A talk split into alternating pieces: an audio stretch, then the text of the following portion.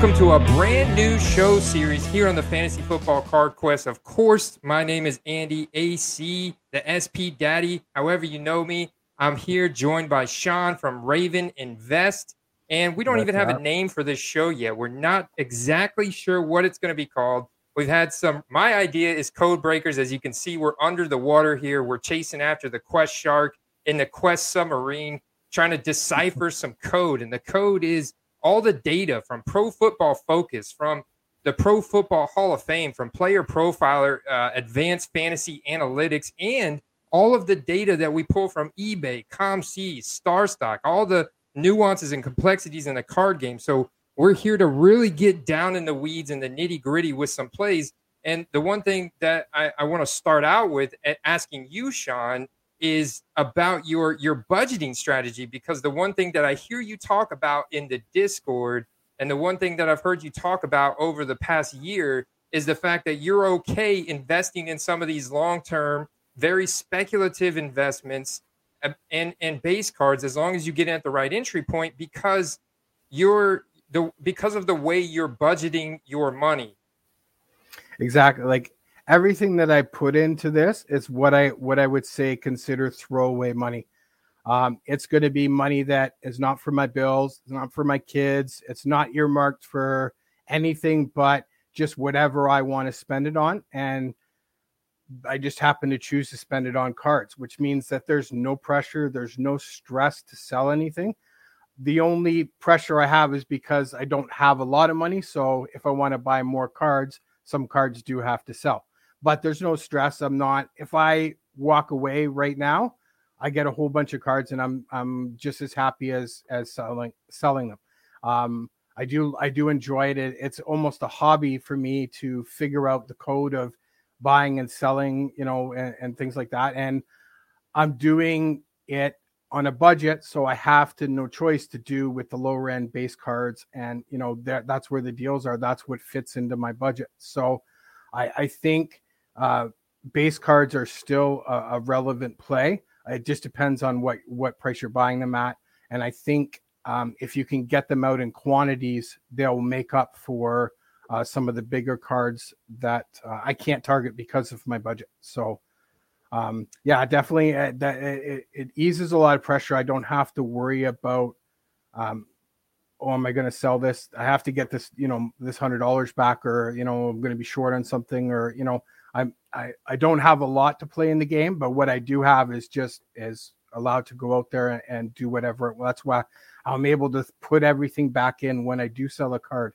uh, back in to buy more cards. You know, uh, I'm also yeah. uh, also been able to pick up over 200 uh, PC cards um, over the course of it, all using profits that I had. Now they're not expensive cards or anything like that, but they're they're cards that mean a lot to me because they're they're what I want to hold on to and collect.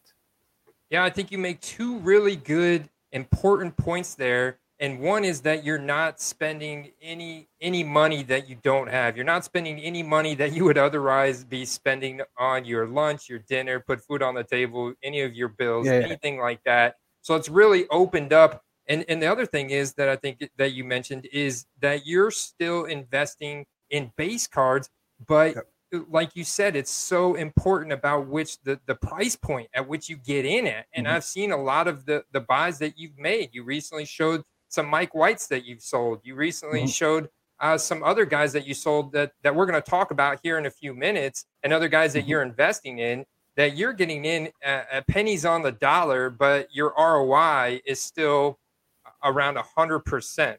Is that mm-hmm. safe to say? That is absolutely yeah. That's my goal is to the hundred percent uh, ROI.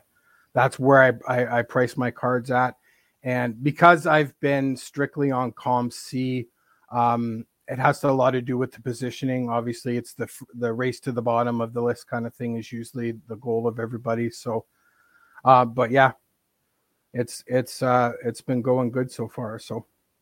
That's excellent. And so that's an important another important point you make, guys. Sean is not in the United States. He is in Canada. So yes. he's dealing with the struggles of being outside the United States. And like he's mentioned before in the Discord, he might as well be in Australia. He might as well be in Belgium with our Belgian brother Martin, you know, because he has to deal with the same US customs and the same uh, limitations when it comes to the mailing system and when it comes to the the marketplaces that he has to deal with. So he does a lot on COMC. He's he's but he's certainly using these marketplaces against each other, including StarStock, COMC, and eBay, using services that we're going to talk about in, in future episodes, such as Ship My Cards. And so we're gonna we're gonna talk about this. Plus, we're gonna give you guys uh, some of our really interesting plays right now. Plus, uh, we're to present all the the data and the evidence uh, and advanced analytics around why we think these guys are great plays, and then some of the cards that we're targeting for them. And as you guys know, I've focused uh, so much lately on higher end cards on eBay, so that's kind of where I'm going to look at. But we're definitely going to put these um, platforms against each other because Sean has such an in depth knowledge on COMC and um, so this this is going to be exciting. If you guys have a, a, recommendation for a show name, we'd love to hear it. We've got Absolutely, you know the yeah. Card Geek, we've got the Geek Huddle, we've got Cutting the Comps from 402 Collectibles. Uh, I thought about the Code Breakers. So we're we're currently accepting um, you know ideas for the show name, but we're going to continue to roll with it and just provide you guys with information and value so you can make uh, more educated decisions and uh, and have more fun you know like like sean said build your collections with profits that you make from cards that you invest in. And, and sometimes you got to start way early in your investing right sean? Mm-hmm. yeah as i was saying to you the other uh, the other day when we were chatting i don't know if i could actually go into my bank account and take $500 out and buy a card. Like that would be a struggle for me um, I've only done it once, and uh, I, I shared it in the Discord. Is when I bought that 101 Star Wars card. That's the only mm. time that I've not. I've gone into my bank account. Now it was still extra money. It wasn't any bill money or anything like that. Uh, but I went in and I, I I took the money out for that 101. Um, but I, I like I don't know if I could go in. Like I, would have no problem buying a five hundred dollar card if I had a five dollar, uh, you know, hundred dollar balance on on COMC from selling cards but to go in to pull the cash out of my bank i'm still living in the you know the the junk wax the 90s when i was a kid where you know 20 30 dollar cards are like you know like they're sitting up on the holy grail kind of thing you know? I'm still you know and that and i think that's why i took to like the the budgetary the lower end stuff that you know um because that's that's more in my comfort zone. That's more um what i'm, I'm feeling right now with the uh you know uh, the level of money that I'm able to put in. So, yeah, and, and like we've seen, the the further you go back in time, and depending on the price point you get in at, these base cards can still be very much viable, especially yeah. from the premium sets like Prizm and Optic and, and Donruss and stuff like that. So, I'm very interested, uh, Sean. Tonight, this is we're recording this Thursday night. I think this is the first time the Baltimore Ravens. You can see Sean's got purple power, yeah. pur- purple all o- all over the place. There, purple Friday. Uh, also, yep. happy Veterans Day to any any veterans out of there out there. Uh, we really appreciate your service to our country, yes. or if you're a veteran um, and you have served for Canada or any country mm-hmm. in the world, I think that's a very noble cause and um, a very noble sacrifice. So we thank you. But Sean, your Ravens play tonight against the Miami Dolphins. How are you feeling about this game? Uh, you know what? To be honest with you, um, normally uh, I would I would think that the way that Miami's playing and their record and stuff like that, that it should be you know a pretty pretty easy game. Um, but man, this year every every game is down to the wire. I'm on the edge of my seat for every game. They've been in like three overtimes this year you know that first Las Vegas game where they they were came back they had no shot to even even win the game and all of a sudden they intercepted it and you know like it, it, so i'm not i'm not trying to make any kind of predictions for it or anything like that. I'm just going to sit and watch and and you know watch lamar because he's he's one of my favorite things to do is to watch him play. And you know i hold my breath a lot of times when he when he plays because he's just so uh you know that Konami code that you talk about. It's just like hmm. watching, mm. you know, Madden kind of thing. But um, yeah, I, the, this is the see the the problem with the, the Ravens I've noticed over the years is that the games that they're not supposed to win, they always show up for and, and they're closer than they should be, but they, they struggle with the games that they should win, the obvious games. Like they've, you know, Um, a couple years back, they were uh, Miami was the beat them to to break their um, to win this streak uh, for that year, kind of thing. You know, like they always seem to the games that they should win, they have trouble winning, but the games that they are, they love, I guess, being the underdogs. They all they love that underdog role, kind of thing. Mm. So that's kind of the the way that they've had that, uh, you know, over the years, kind of thing. So well, they're eight point favorites going into tonight's game, and right now I'm sharing my screen on the QB data analysis, and you can see Lamar Jackson right here. I'm going to highlight him because I want to point out a couple things that he's done really well. So if we were to filter by um, passing yards, which I did that the wrong way, uh, filter by passing yards, he's in the top 10 for passing. You could take this guy out. That's a, a dash is kind of providing there an, an anomaly. Uh, but let's resort it. He's in the number ninth spot for total passing yards this season. So a top 10 QB in the air. And then you go and you look at his rushing productivity He's got 97 carries on the season. So there's those carries you talk about. You filter out by mm-hmm. carries. Mm-hmm. He's got the most carries in the league ahead of Jalen Hurts. 97. I mean, this is the most carries by a long shot. I think um, he's like seventh and and rushing for like everybody. Like I think he's uh yeah, if um, we were um, to look at rushing yards and rushing touchdowns, I, I, didn't add that to does, the sheet because it would have yeah, added more columns. Yeah, he doesn't have the touchdowns though. He's he's not got the rushing touchdowns that the other the others do, but he's got the the yards. One thing I wanted to look at was his clean pocket. So this column right here, this column I am looking at right here is clean pocket percentage. And yeah, we've got some outliers here that haven't taken many snaps and haven't mm-hmm. played much. So there's either NAs or 100. So if we come down, I mean, he's not in the top 10, but he is in the top 20. And last year, this was something that he struggled with. And this has always mm-hmm. been like a knock on Lamar but this year, he's really connected well with Marquise Brown, and now you got Rashod Bateman, who's who's healthy and in there and has looked mm-hmm. like he's going to pay off as that first round draft pick. Um, so I'm really excited to see because Miami also has a good secondary. I'm really excited to see what uh, Rashod Bateman and Marquise Brown, Mark Andrews can get going. Even Sammy mm-hmm. Watkins, Sammy Watkins, tremendous breakout potential as well. Even though he's yeah. getting you know up there in age a little bit more. Uh, but this is some some really interesting. But I, and, and, and we've talked about it. I just talked about this with Carter the other day, comparing Lamar Jackson's prices to Josh Allen's prices to Baker Mayfield prices in the same draft year. He is at value. Are you in? Are you currently investing in any Lamar Jackson uh, rated uh, rookies or base Prizms um, or anything? I, I I I would. I just don't ever have enough in my account. I mean, they're still at the they're still right above my my but I even uh, actually started to look at some like uh, maybe the score rookies because I think even even though even though they're not pro jerseys, if the player's good enough, they'll they'll you know. And if you're getting again, if you're getting them at a good value, it doesn't uh, you know you know if you buy them at ten dollars and they end up being you know forty dollars, you're still four xing your value, even though it's only a forty dollar card instead of a four hundred dollar card, right? That's the the you know um, but it's still, I actually have one coming back. Probably should be another week or two from PGX. Uh, the, the rated rookie I pulled with my son. Um, I got it mm. graded and it's on its way back there. I got the message, um, I think it was a couple days ago, uh, that they, they shipped it out and it's, uh, I think it's left the US, but you know, we'll see how long it takes to get here. I think that's a wonderful card to have, man. It's got the yeah. no helmet effect it's it's it's a wonderful card to have. Mm-hmm. Yeah, and this is I incredible, mean, man. Looking at thirty dollars co- compared to seventy dollars or sixty dollars for Josh Allen for a guy who's won an MVP, half. and he's won an MVP. He hasn't won a Super Bowl, but neither is Josh Allen.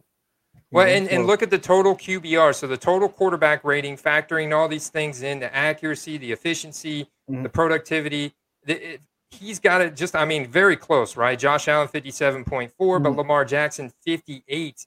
And he had a better college QBR than Josh Allen. He was also the youngest player to win the Heisman Trophy. He's also got an MVP under his belt from 2019. Mm-hmm. And and yeah, he's got a few less passing touchdowns, but he makes up for it in, in rushing. I just think that they shouldn't be that far apart. Uh, and no. I think that you're going to see a Baltimore um, Buffalo game in the playoffs, and I wouldn't be shocked if if the Baltimore Ravens come out ahead. I know there's some guys out there in the Discord, Jason and mm-hmm. Lenny, that uh, are going to be upset that I said that, but I think it's going to be a very close game. And I, I wouldn't be surprised if the Ravens come out ahead. You just never know, especially if Josh Allen plays like he did last week against the Jacksonville Jaguars. Mm. Well, you know what? Uh, uh, we're finding ways to win. They're not pretty. They're not. We're not necessarily blowing guys out like we did in 2019, but we're winning games. You know, we're winning games when we need to. You know, we're winning on the, the you know that last drive of the game to to get Tucker out in a field goal or kicking the longest field goal ever uh, uh made in an NFL game to win a game. You know, things like that.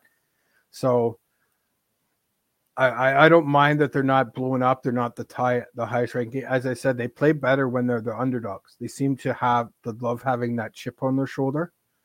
You know, they want to go out and prove. I think that's uh, could be a reason why they they didn't have that that groove in 2020. Uh, you know, some injuries, a few key injuries helped out uh, with that, of course. But um, I think they they didn't have that under uh, underdog. You know, um, everybody came into 2019 um, when he won his MVP.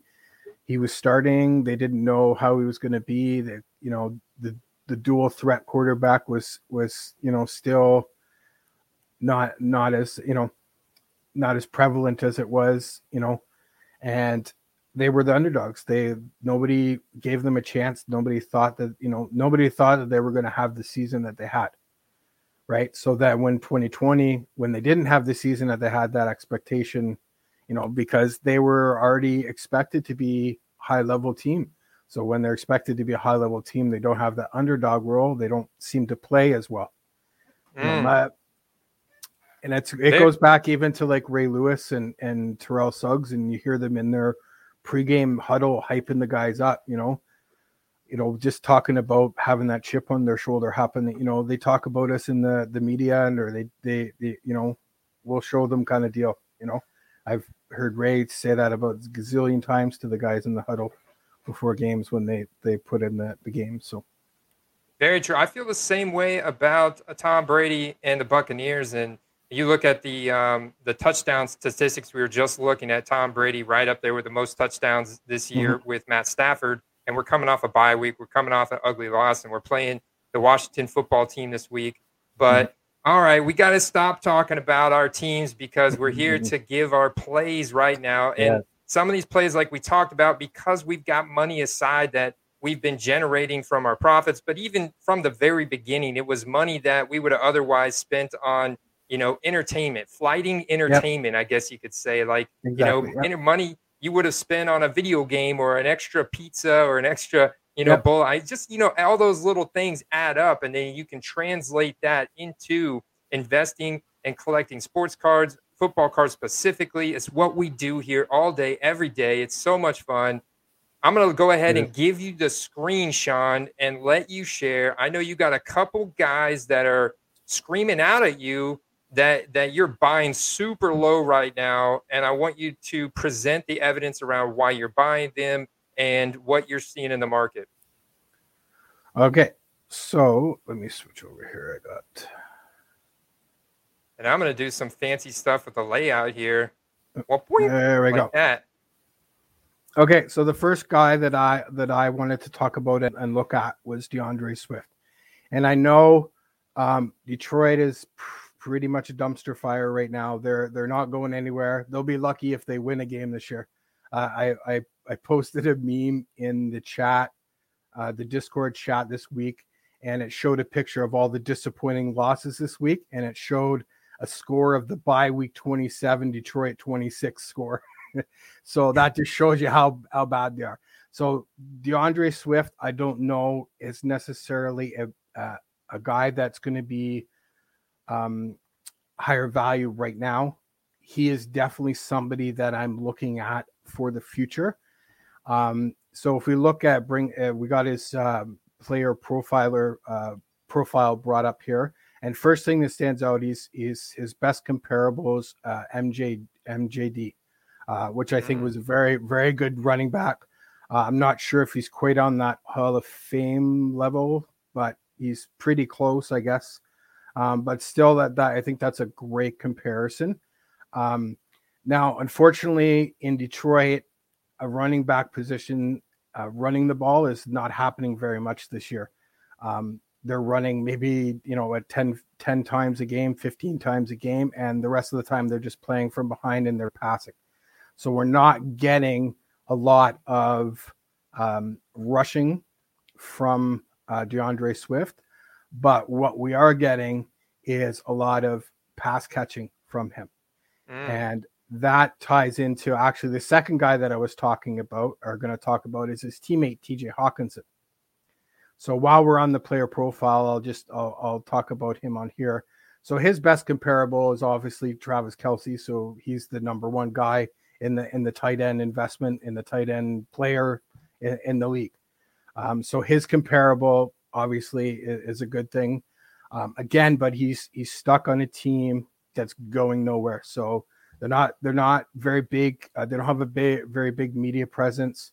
Um, a lot of people don't want to watch them. They're not going to get a lot of primetime games. So they're going to be out of people's eyes. They're not going to be in focus. And I think personally, that's great times to buy players. You just don't reap any of that benefits right away. Um, but if you look at some of the statistics of the two, I've got them highlighted here. I don't know if you can see them here. They are 14th and 15th in uh, receptions. Um, so they're they're getting the ball a lot. Um, those two, and for Swift being a running back, that that is to be 15th in the receptions list for a running back is like Marshall Faulk kind of reception level. You know, like he's going to catch a hundred. Oh, he has a chance to catch a hundred balls this year. Yeah, you, you know what's you, wild, Sean, is I'm looking at the RB and uh, analytics that I pulled from Player mm-hmm. Profiler mm-hmm. early. Uh, D'Andre Swift is number two in the NFL right now in total receiving yards, only behind mm-hmm. Cordarrelle Patterson, and mm-hmm. he's actually number three in yards created, which yards created is a really interesting stat because it's basically the yards that a running back creates after the initial uh, block at the line of scrimmage. So once they get through that initial hole at the line of scrimmage, how many additional yards are they creating on their own? And D'Andre Swift is number three in the league at yards created with 558 behind Derrick Henry and Jonathan Taylor, where Derrick Henry is now mm-hmm. going to be out for the next, you know, mm-hmm. 5 mm-hmm. to nine weeks, something like that. And so he's right there with Jonathan Taylor. And then he's number three in the league at receiving yards. So this guy is showing some incredible explosive ability. What are you what are you seeing for him in terms of rookie cards? Are, are you um do you want to throw I, up your COMC? I got it. I got a couple here there.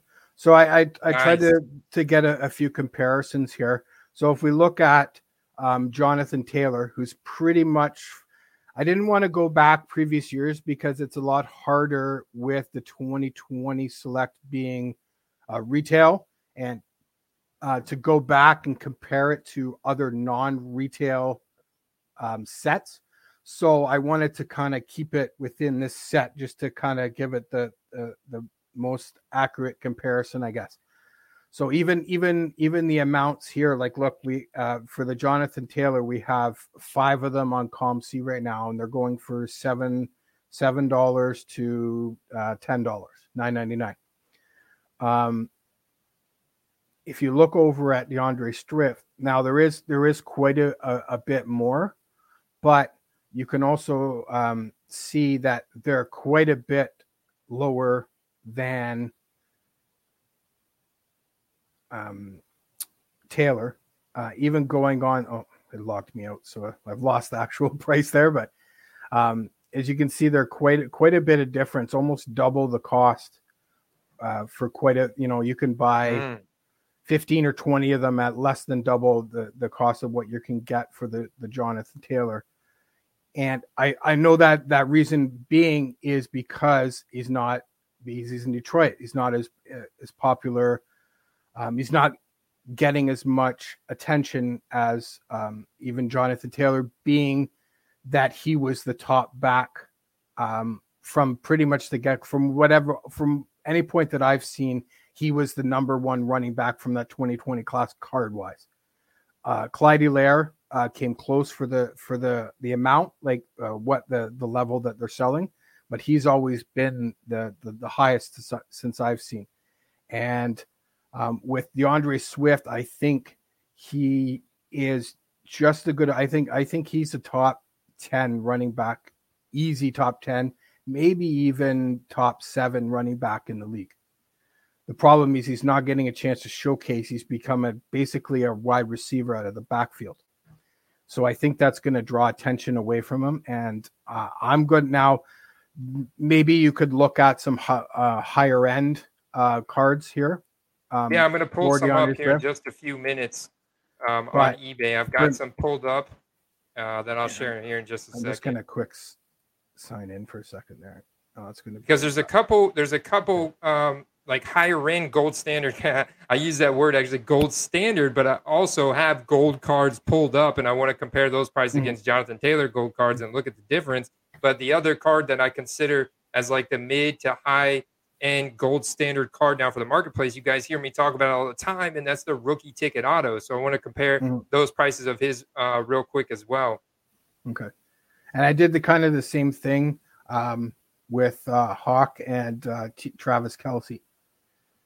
So right, like you're looking mm. at like Kel and and again, they're they're uh, Kelce's cards are are quite a few years older and probably uh, definitely more rare than um, the 2019 TJ Hockenson cards, but at least um, the select was not was still a hobby only, so that gives it a little bit of uh, a scarcity. But if you look at here, the Kelce Topps, the base Topps from 2013 is at 540, mm-hmm. but the pair the field level non are still only hobby uh, only 2019 It's, mm-hmm. selling from three three four five or three dollars for uh, five dollars six dollars kind of thing I love the design of that 2019 I did, and too. that's a beautiful car. And even even there's there's more silver field levels than there is the base field levels on COMC right now. So if there that seems to be maybe that might even be a higher price than would have been maybe even a few weeks ago. Like maybe somebody came in and bought a, a few of them. Uh, I haven't had any sales this quarter, but there was uh, four sales last quarter.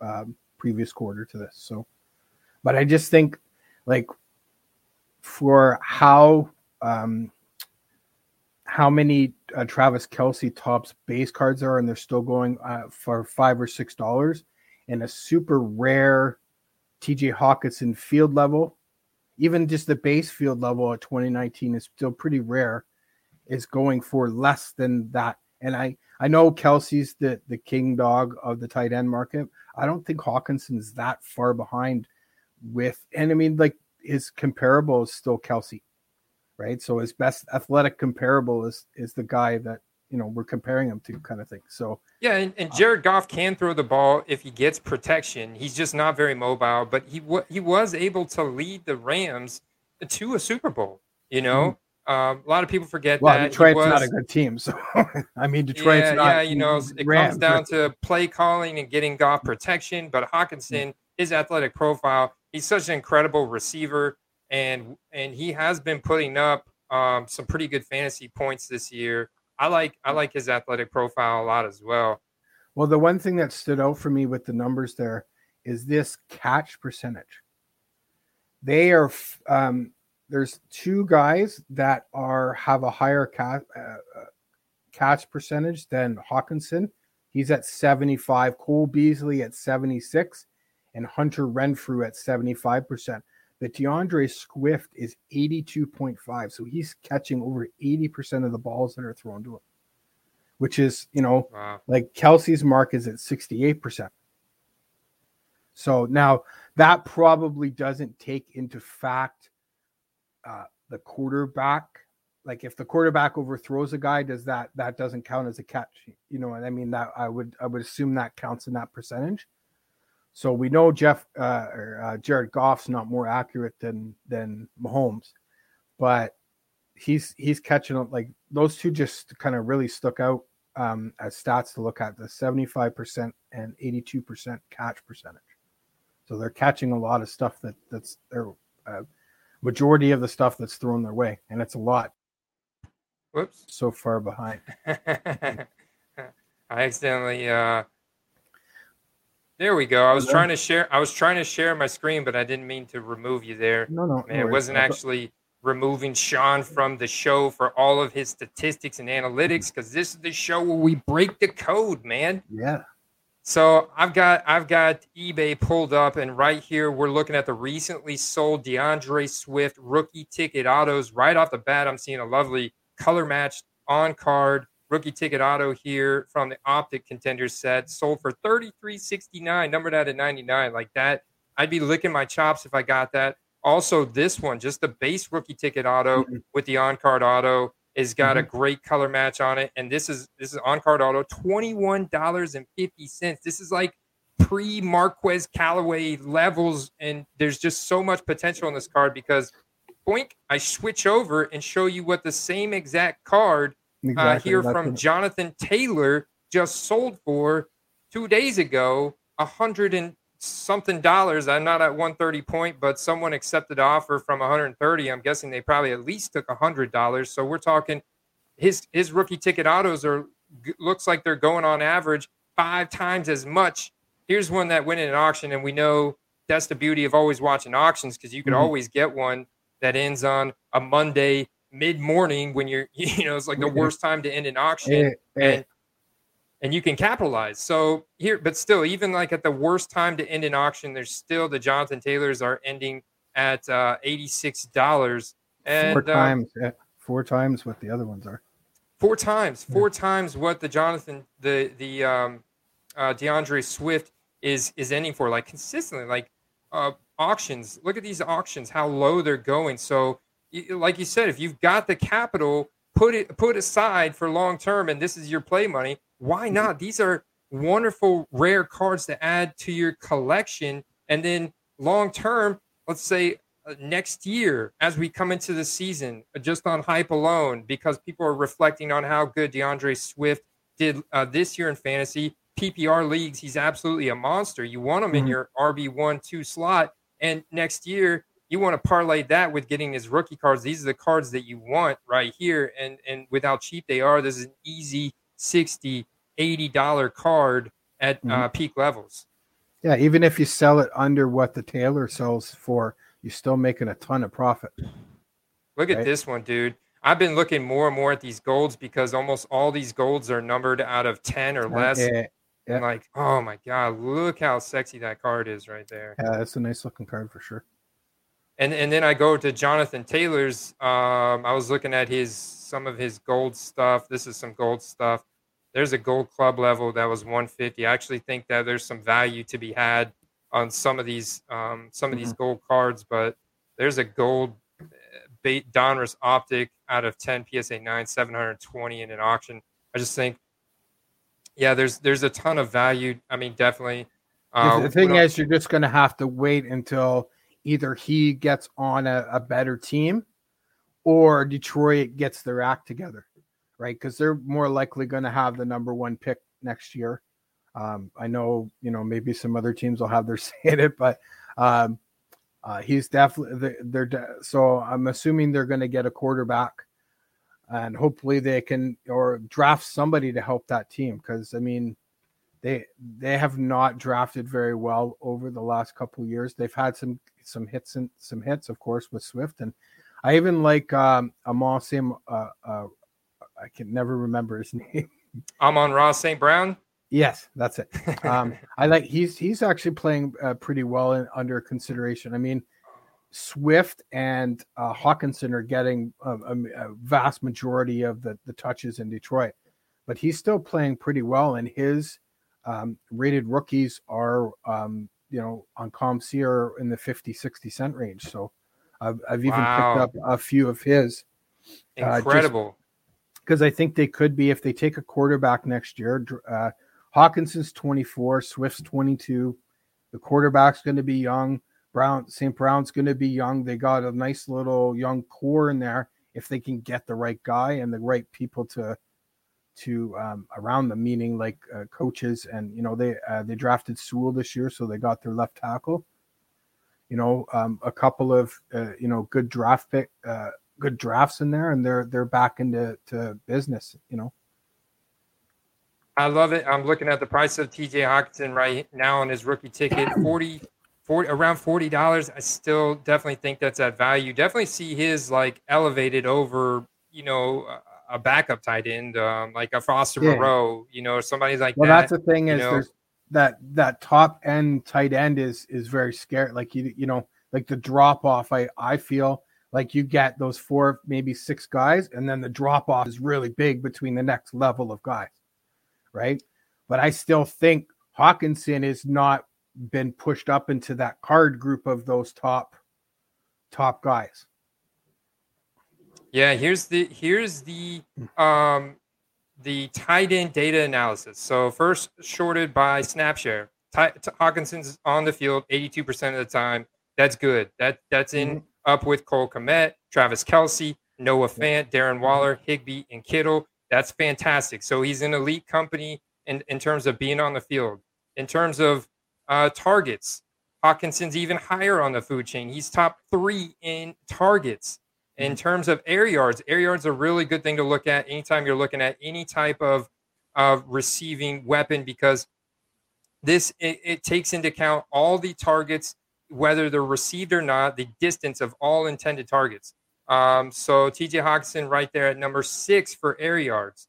Uh, total touchdowns only two. This is probably where he's going to fall further that, back yeah. down the well, list here at number 16. Yeah, with only two touchdowns. Um, receiving yards, he's going to now jump back up to number six in total receiving yards. It's yards after catch ability, which is another good stat to look at. He's number 12. All with uh, Jared Goff throwing to him.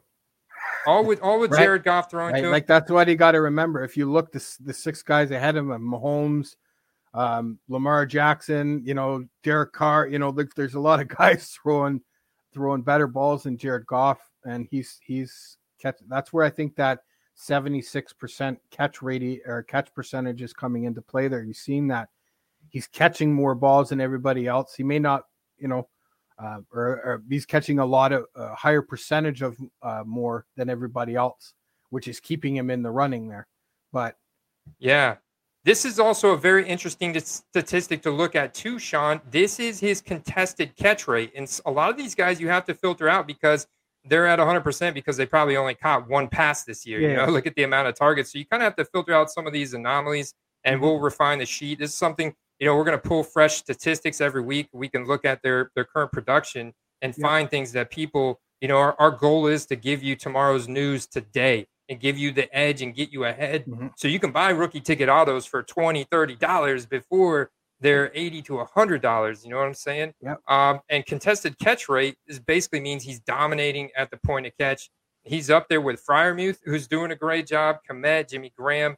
Um, so you know some elite tight ends that you can see up here that are that are really good at the point of catch even better than some guys like pitts and kittle. Um, and and that's all taken into consideration with the amount of targets they're getting the air yards the mm-hmm. whole nine yards. So I'm really liking what I what I'm seeing from. Oh, that's black.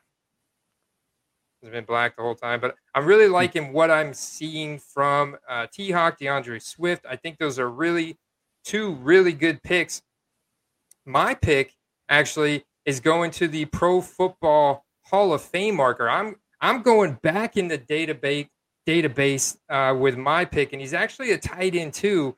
But this is a guy that gets a high quest score and we talk about Quest Score that's generated from our, our Quest Shark web app that is still in development phase. You got to blame me for the reason why that's not been fully released yet. It's a lot of my fault because every time Sean and I do meet, whenever we do get our schedules to line up, I'm like, we should change this and this and this and this. You know, I'm always asking him to change stuff.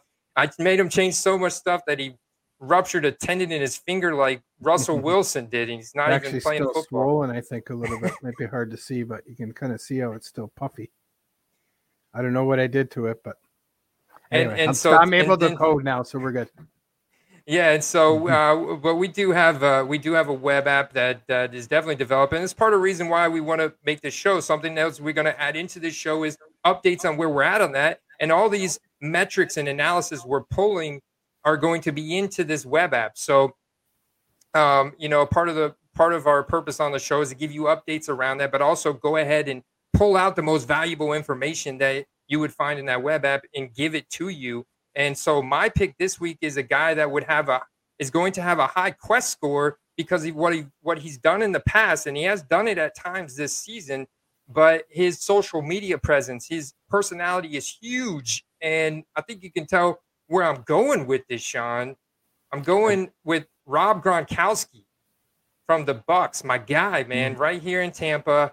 It's a little bit of a of a you know personal home favorite, but you know I haven't come to love Rob Gronkowski like the the way I do this year uh, because he's always you know played on a team that's been in a different division against me. But I've always thought he was hilarious anytime I saw him on mm. TV, whether it was his party boy antics or some of the stuff he said to reporters, or about when he told the Patriots they couldn't fire him because he was retiring, you know. And the guy is a lock for the Hall of Fame. Um, let me let me share my screen yeah. and, and show you what I'm looking at here on the Hall of Fame uh, marker because I was pretty amazed to see that, you know, looking at Gronk right here, he may be a slightly below average according to the average Hall of Fame tight end marker of 98, but this mm. is really kind of I don't know where they fully get this average number of 98 because you can see after Kellen Winslow and Gronk, it starts falling off quick. Even Kelce's at a 77, mm-hmm. and I think he's pretty much at that lock status for for Hall of Fame. I mean, but looking at Gronk, he's got more Super Bowl championships than any other tight end in NFL history at four mm-hmm. championships, four all pro appearances, five Pro Bowls, you know, 10, 10 seasons to this point, and he's still playing. I know he's struggling with injuries um, the last few weeks. He had a, some great couple games at the beginning of the season. He obviously was borderline MVP in the Super Bowl last year with Tampa with Tom Brady. That chemistry's mm-hmm. still there. There's been no slowdown in Brady. Plus, you look at his social media presence and the status of him uh, outside of the field, even if he never played another game, Sean, I would feel fine investing in Gronk. And, and I love because when you go back to 2010, we talk about base cards. I, I think that 2010 Topps Chrome is an incredible uh, base card to invest in. I think it looks really mm-hmm. cool. It's like Gronk doing a uh, what's that? The Heisman pose. Yeah. Yeah. And it's always good. Like, however, players can get attention on them for a good, good attention, obviously. Meaning by like that was one of the reasons why I looked at maybe uh Peyton Manning for like a long term Hall of Fame kind of investment because he's still relevant. He's still got the show going. People are talking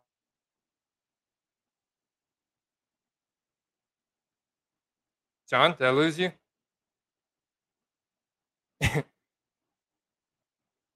Still got the show going. Yep, he's relevant in the news. Still hear me or not? Oh. Hey, well, your Where, voice has come back, but your face has not come back. Oh, I can. That, was, that my my yeah, internet or yours? That was the thumbnail right there, man. We didn't even have to take a screenshot. You created a screenshot for us. Nice. but yeah, as I was saying, uh, like attention is what gets people to want to buy the cards, right? Uh, now, obviously, if they're not playing on the field anymore, they can't get attention from the field. So, getting attention, like Gronk gets attention by his funny videos and uh, being like a um, relevant, you know, though that that helps. That get that helps. That helps push the demand up. You know, when he brings out a funny video with his brothers or him doing a WrestleMania intro or something like that. You know, so totally, I yeah. think. Uh, yeah, and, and, Gronk is one of those guys that you can you can go outside of his rookie year, uh, like Tom Brady and like his 2020 card when he had the jersey changed to the Bucs. uh, myself included. I sought after a 2020 red cracked ice Prizm Rob mm-hmm. Gronkowski because mm-hmm. I wanted a part of my mm-hmm. Buccaneers collection from the 2020, uh, you know, Super Bowl season. And I think the same thing applies for any Gronk fan out there Tampa Bay fan. Of course, a lot of focus on his rookie card, but look at the look at the the level, the how low his Topps Chrome rookie cards are at right now. This is mm-hmm. undervalued. This is undervalued compared to what they should be at. Even if was, this card does have a surface imperfection, I'm still going to buy this refractor. I'm sorry that I missed out on it because this is a good value, man. Even the like 499 seems very for uh for a Topps Chrome Gronkowski 499 like I, there was one there was 499 I don't yeah I, and I, I think it even if this I see okay a little dimple right there in the middle but even with surface imperfections it's I think it's important to invest in the player and the card before investing in the grade because hmm. these cards from 2010 are just getting more and more scarce as you know more and more collectors enter the market people buying mm-hmm. these more rare cards sticking them in their collection 2010 cards just aren't being ripped all the time and being put back in the marketplace what are you yep. seeing on COMC in terms of like 2010 or Rob Gronkowski? I, I kind of want to go look it up and compare. Yeah, yeah. Um, one of the, one of the things I haven't gone back all the way to 2010, but I've bought uh, quite a bit of uh, that 2014 2015 draft uh, draft class. You know, Landry, um, Robinson, um, uh, trying to think of Evans, and in those Topps and Topps Chrome, and actually the Topps seem to be the lower numbered like uh, uh, quantity mm. over the Topps chrome. Like there's there's most in most cases there was double the Topps chrome available than there was the Topps base. And they were pretty some of them were pretty close like i was uh the Topps chromes were cheaper because of that quantity over the the but they're a higher desired card because of the the chrome look on them kind of thing. But as for the 2010, I didn't really go back uh, that far because uh, usually guys that are in 2010 are not within my budget. So, yeah, like check this out, Sean. 2010 Topps Chrome Rob Gronkowski. Right off the bat, there's very few of the refractors, and here's one that's raw. That's COMC RCR near mint to mint. I don't know if if you know what that is. I'm not sure but it's selling for seven hundred and fifty dollars. That's what they've got it listed for. And I see the best sale of hundred and eighty dollars. And right now, I, I could have had one on eBay for sixty bucks. Mm-hmm. Or yeah. or his base Topps Chrome, same card we saw on eBay, anywhere from five to twenty dollars, depending on if you're getting an auction or buy it now. Right here, mm-hmm. they start at thirty three and the best sale was at 62.99 back in February and I know that was a back in February was a high point for uh, almost all football cards, guys that were relevant in the hobby. Mm-hmm. But don't you think, Sean, that if Rob Gronkowski makes a deep, uh, deep Super Bowl run with Tom Brady and the Buccaneers and he's healthy, which that's like what we're trying to make sure happens. You know, that's why he hasn't played much. Mm. You know, he's not pushing himself. We want to make sure he's healthy for the playoffs, that this card at least gets up to 50 $60 back where it was in February. Oh, absolutely. Like there there's no more attention than than um, I came in just during the playoffs last year. And I can see the bump of the cards compared to what I'm paying for them now that were in and around that January timeframe. So with a personality like him, if they make it to the Super Bowl again, you know the reporters must love him on Super Bowl week with all the the the stuff he you know he comes out with and things like that. So definitely, I think they make another run, and that's gonna gonna even cement his his Hall of Fame status even higher, which is gonna make people want to jump on that card if it's going to be uh, selling for that cheap. Yeah, he's also got a Bowman Chrome, which I think looks nice. And now I'm over here on on StarStock looking at their latest sales. He's also got a the base Topps, which has got a short print variation of him catching the ball with two hands, like getting like catching a laser from Brady. He's mm-hmm. got some uh, interesting autograph cards. Uh, I was going to trying to see if they had. I can't. I can't see your. If you got the COMC up, I can't see it on the. the I still see in the eBay. Really? Yes. Um. Hold on.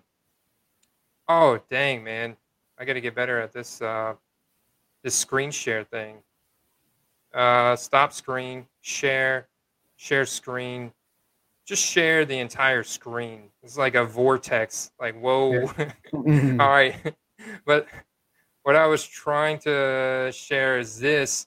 Yeah, so I was I was on COMC before StreamYard wanted to not play nice with me. So I was looking at COMC. Sorry guys, and and uh, I was looking at the the Topps Chrome and the the Topps Refractor. There's a seven hundred fifty dollar one.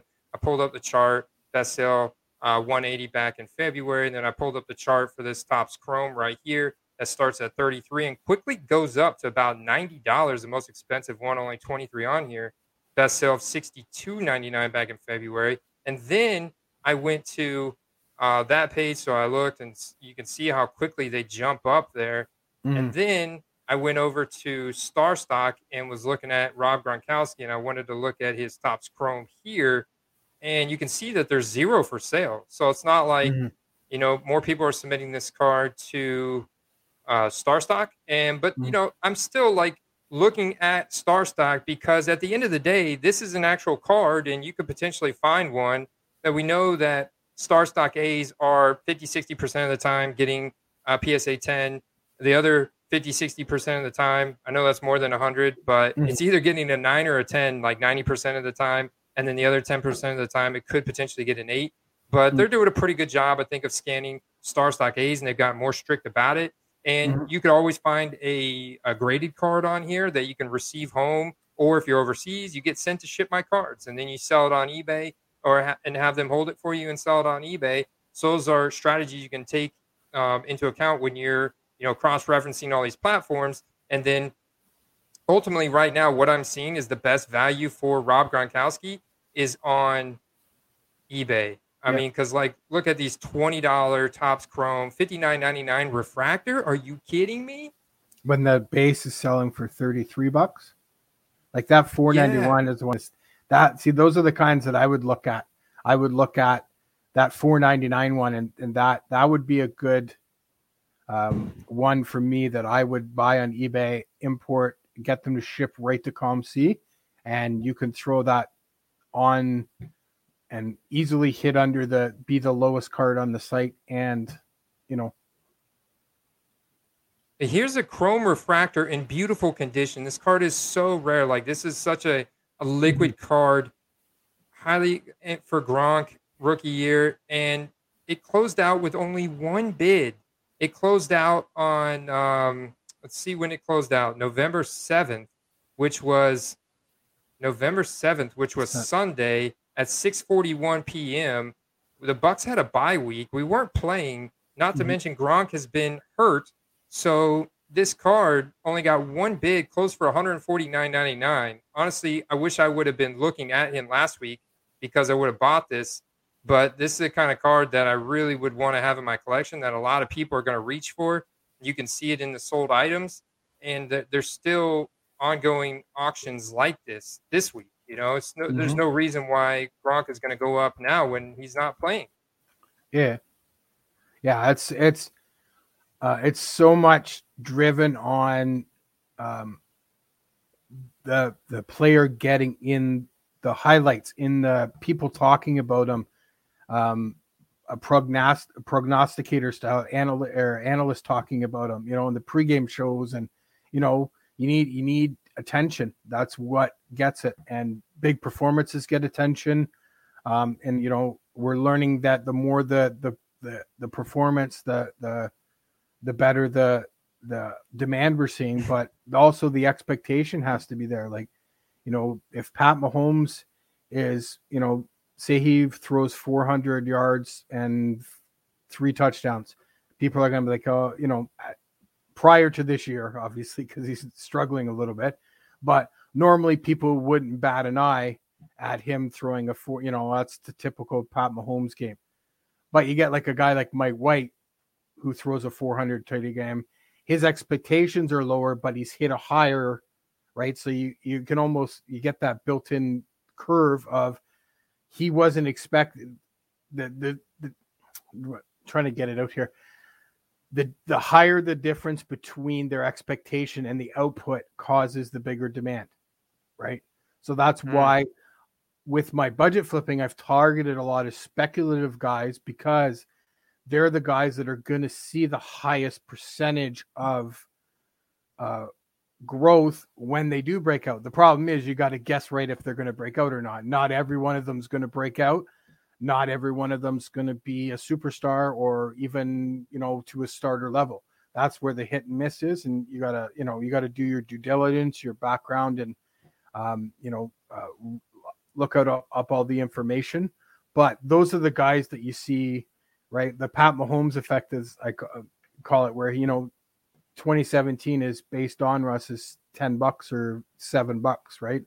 And now it's 400 right? Everybody wants that big gap they want to buy you know and then have a, a card go to you know skyrocket well the best way to do that is by specking speculation guys guys that are low key nobody's talking about nobody knows about and then they come out of the the woodwork you know like this guy right here T. Higgins this hmm. is this is my second pick for today and then we'll let you guys Absolutely. get out of here this was a guy i wrote up last week in my auction sniper article sean and he had a couple nice deep catches but overall the bengals lost Joe Burrow had a very bad game, and right now T. Higgins is very much taking a back seat to Ja'Marr Chase. However, T. Higgins was an absolute stud in college, yep. and this guy is very good at the point of catch. Um, and looking at his his core metrics, so like when I look at uh, wide receiver core metrics and just sort by, uh, let me find Mister Mr. Higgins here on my core metrics. So I've got core metrics pulled up. I've got it sorted by draft pick. You see Calvin Johnson right here mm-hmm.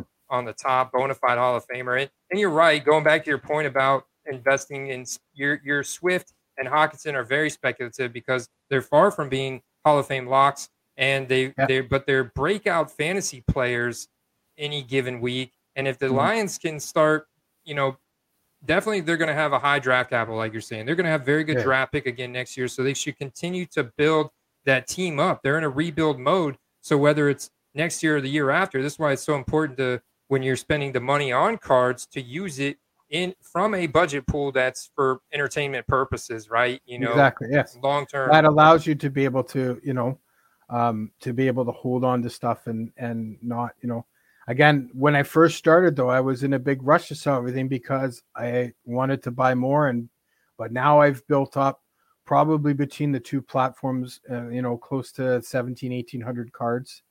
So I've got that. I don't have to rush out and buy stuff now. I have inventory to sell in case I don't have money to put in, or they can go in conjunction if I have money because we're getting up to the Christmas here, and you know, um, I got two young kids that and you know want want the Christmas gifts, and and uh, we just got two new kittens in the house. They need to be shots, and they need to get uh, uh neutered, and you know, so I can't.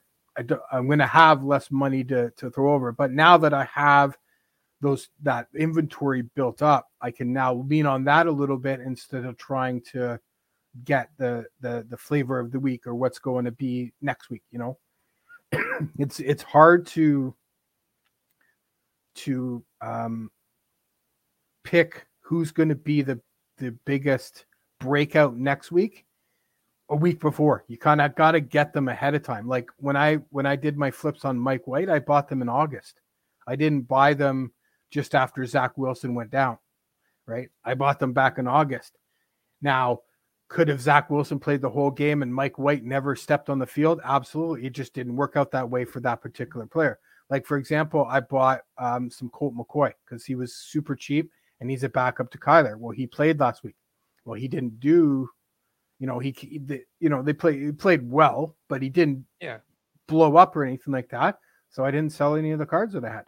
He was efficient, but the thing, the, the, the problem with that is we all knew that it was only going to be a game maybe yes, two yeah, max that he gets to play. It wasn't like Kyler was bench per uh, per poor mm-hmm. performance mm-hmm. or he was playing bad. Kyler was playing at MVP level, where like Zach Wilson was playing. It might as well have been his mom out there throwing the football. Yeah, yeah, exactly. Yes. So there's potential that Mike White could have played himself into the position, but definitely Colt McCoy is probably not going to be able to play himself into to beat out Kyler Murray. So, I, so do you have any PJ Walker? No, I didn't get any. He's again one of those guys that's got very little cards. So like his optic autos, I think the only one of the only ones out there, and they were in the twenty dollar range. So that's a little bit too much for me to spec on. You know, I don't. I wouldn't mind. I, I could spend twenty dollars on a card of a player that I know is good and established and stuff like that. But to to spend twenty dollars on a card for me, for a guy that I don't even know if he's going to play, it's it's a little bit on that. That's why I'm I'm done a lot of spec because the, most of the guys are in the the you know a, a quarter of the cost of of most guys. You know they're you know twenty five cents when everybody's a dollar, or they're you know a dollar when everybody else is five because you know, um, so uh, there's been a couple guys like that with Darren. Same thing with Darren Waller. Um, he was originally a Raven. The Ravens drafted him, or um, I'm sure, yeah, I think they drafted him. Um, anyway, he was their first team, and he had some issues with uh, alcoholism. Um, so the team let him go because of that, and that forced him to get into uh, into rehab and, and straighten his life out, and then that's when he signed with with Oakland, kind of thing. But he doesn't have a ton of cards. So I bought uh, one of his cards. I think it was um, A leaf, I think it was, or something like that, because the other ones were just too expensive. They were out without my budget, and I'm again, I'm not going to go into my bank account and pull another twenty dollars out to buy a card for a spec. Like like I have twenty dollars. That's what I have. You know what I mean? That's what whatever I can put out. That twenty dollars is it you know, or thirty dollars. Sometimes it's you know, sometimes I have a great week and I can put fifty bucks. I can load fifty bucks on my COMC or have fifty bucks available to buy stuff on eBay and kind of thing like that. So I have to be very uh, uh, pick and choose and and now that I'm I'm doing stuff more for uh, a long term than I was originally, I can sit back and wait until I hit my goal prices. Like um, you know, I've been targeting uh, J.K. Dobbins and Cam Akers a lot because of the injury, and their people are going to be down on their, but they're um, quality, you know, quality backs. They're very good backs. They're on good teams. They're on, you know, teams that are going to be playoff contenders and teams that are going to be Super Bowl contenders. So I've been picking and choosing and picking up like, uh, you know, their Prizm bases for a dollar or under, you know, and I know they're Prizm base and I know there's a scat of them out of everywhere, but if Nick Chubb Prizm base is selling for fifteen dollars. I don't see why Cam Akers can't sell for five when he's playing, and LA's in the the hunt for the playoffs and stuff like that. Right? There's so if I'm buying him at a dollar, that's five times what I expect them to sell for, kind of thing. So um, I'm very being very picky on the price I'm getting. So like if I'm if my target's a dollar and the the card's a dollar ten, I'm not buying it. I'm I'm waiting until it comes to a dollar. You know, I'm trying to be very uh, soon because I have that limited budget, and I can't just buy whatever I want. You know, I'd love to be able to. I'd love to. You know, I've seen a couple of Brad's videos with him. Uh, you know, ten thousand dollars in his account. You know, like I'd love to wake up and have 10k in my account, and I would go nuts. I'd probably have it empty by the end of the day, but but that you know I, I just don't have so i have to be very pick and choosy so um, taking an amount and sticking to that amount is the way I kind of weed out not spending all my money in, in one particular spot. So if I'm comfortable, okay, if I know this is a dollar and if it's a, then I just buy it. I don't need to hum and haw about it. If it's over a dollar, I leave it. If it's under a dollar, I buy it. You know, it's that's just an there example, go, but that's kind of the thing yeah. I the the thing I'm trying to do. And sometimes I miss out on some opportunities, and sometimes I don't. You know. Like, yeah, man, that is a uh, fantastic strategy. I love that you stick to your guns. You stick to your your budget that we've talked about. This has been a fantastic episode one. Guys, Absolutely. go check out Sean's uh, YouTube channel. You can find him over at Raven Invest on YouTube. And we appreciate your support. We'll see you next week back with another one. We're going to continue to get better and better at these on a weekly basis. And we'll have, um, please open it up. Leave us any comments you want, suggestions, uh, show name ideas or ideas you want to see us uh, touch on the show. But until then, we will see you guys next time. Peace.